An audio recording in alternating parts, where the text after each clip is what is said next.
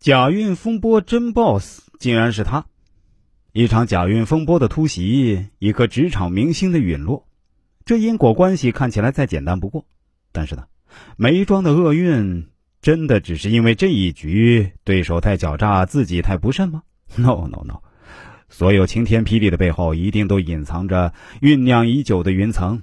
这场看似华妃党和甄嬛党的 PK 大战，其实啊，也不过是螳螂捕蝉的小把戏。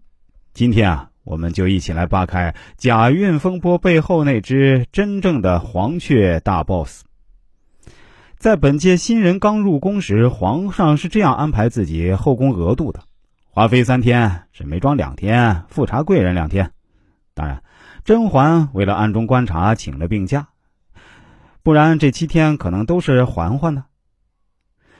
在没有甄嬛的情况下，皇上的额度分配。几乎是不掺杂个人感情的，最倚重的年家给三天，其次倚重的高官沈家、富察家每人两天，这就像在批奏折，按贡献度分配奖金，这是帝王们最善用的平衡术。他在前朝后宫同时布局着，制衡年家的新势力，而在沈氏和富察氏这两股新势力中呢，皇上又很快发现富察家的女儿实在是个扶不起的阿斗。这时，端庄沉稳的沈眉庄自然就成了皇上心中的种子选手。他将沈眉庄化为重点栽培对象，迫不及待地让他学习六宫事宜。但这对于沈眉庄来说却并不是一件好事儿。一个初入职场的新人，既不太熟悉业务，也没摸清老板的脾气，更不了解公司内部错综复杂的人际关系，却突然接手一个人人眼热的大项目。很明显，此时的眉庄还太稚嫩，太弱小。根本无法胜任这个重担。皇上的愿望虽然是好的，但他却忽略了一点：毕竟老板通常只盯着目标结果，而具体操作他并不关心。这时的沈眉庄就应该果断推掉这个重任，等自己摸清情况、羽翼丰满之后，不愁没有更好的项目找上门。可巧沈眉庄啊，也是个没数的，随便客气两句就欣然接受了皇上的大任务。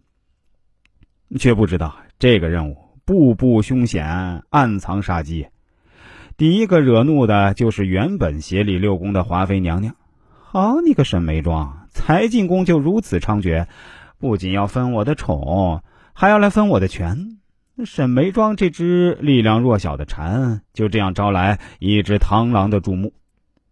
当街泼水，关灯抄账，千里吃落水。各种零碎折磨接踵而至，相比之下，只得宠不分权的富察贵人，顶多就是被华妃娘娘喊来磨个墨，受到的打压小多了。甚至人家还抢先怀上了龙翼，也可以说是因浊得福了。可是沈眉庄面对自己的处境，不分析原因，不总结经验教训，也不学学甄嬛的韬光养晦，反而继续振翅长鸣。华妃短暂失宠期间。太后点名眉庄协理六宫，皇后娘娘可是满脸不情愿，只说行行行，是是是，你们娘俩选的人，我能说啥？于是眉庄协理六宫这件事儿，第二个惹怒的就是管理六宫的正主皇后娘娘。皇后心想：这华妃还没扳倒，又来了个协理六宫的沈眉庄，个个都是威胁我权力、觊觎我后位的坏人。甄嬛可以留着扳倒华妃之后再处理，但沈眉庄却不能任由她发展壮大下去，不然将来沈眉庄和甄嬛双双成了气候，互为犄角，到时候可就难办了。